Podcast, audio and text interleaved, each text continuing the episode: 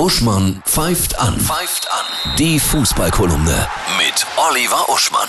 Das Finale eines großen Fußballturniers ist das einzig übrig gebliebene Ereignis, das die Aufmerksamkeit eines ganzen Volkes bündeln kann. Jeder bekommt mit, dass es stattfindet und nahezu jeder interessiert sich dafür. Wow, hallo Oliver, grüße dich. Hallo Annette. Wer hat das denn gesagt? Das habe natürlich auch wieder ich gesagt, da wir ja jetzt traditionell als neue Tradition immer mit einem Zitat aus Überleben beim Fußball einsteigen. Und das habe ich ausgewählt, weil Cristiano Ronaldo ja nun seit Wochen angeklopft hat mittels seines Agenten und Beraters bei zig Vereinen auf der Welt, um wieder Champions League spielen zu können, was er mit Manchester United ja nicht kann. Die sind ja nur in der Europa League. Und wie wir ja alle wissen, keiner wollte ihn. Das ist ja tragisch. Bayern nicht, Paris Ja. nicht, äh, Real Madrid nicht, Dortmund hätte vielleicht gewollt, aber kann man ja nicht bezahlen. Äh, Sporting Lissabon wäre romantisch gewesen, sein Heimatverein, aber da war im Vorstand, glaube ich, auch jemand, der sagte, nee, der bringt uns die ganze Mannschaft durcheinander. Und jetzt bleibt er in Manchester und spielt das erste Mal seit 19 Jahren nicht Champions League, sondern nur Europa League Mann, Mann, Mann. und kann diesen Traum des Champion League Finales dann in dieser Saison nicht erleben. Außer er wechselt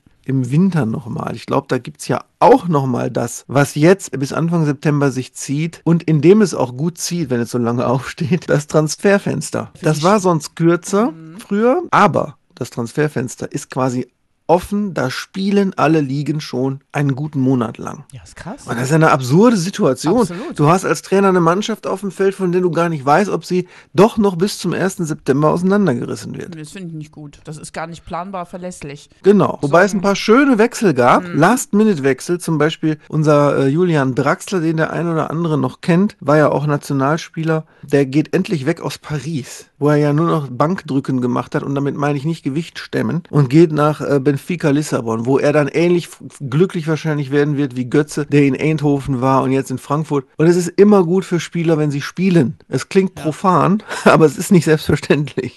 Das Topspiel jetzt am Wochenende in der Liga. Ja, das Topspiel ist auf jeden Fall Bochum gegen Bremen.